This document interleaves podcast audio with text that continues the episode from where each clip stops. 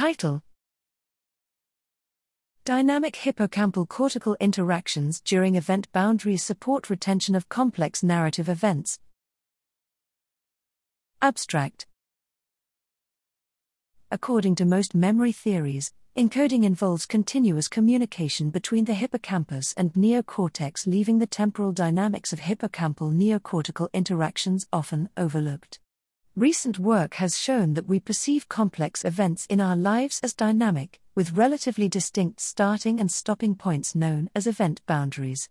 Event boundaries may be important for memory, as they are associated with increased activity in the hippocampus and extended neocortical regions, the posterior cingulate cortex, lateral parietal cortex, and parahippocampal cortex.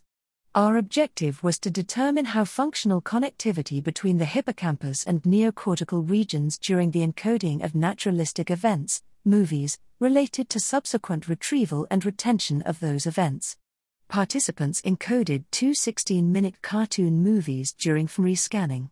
After encoding, participants freely recalled one of the movies immediately, and the other after a two day delay.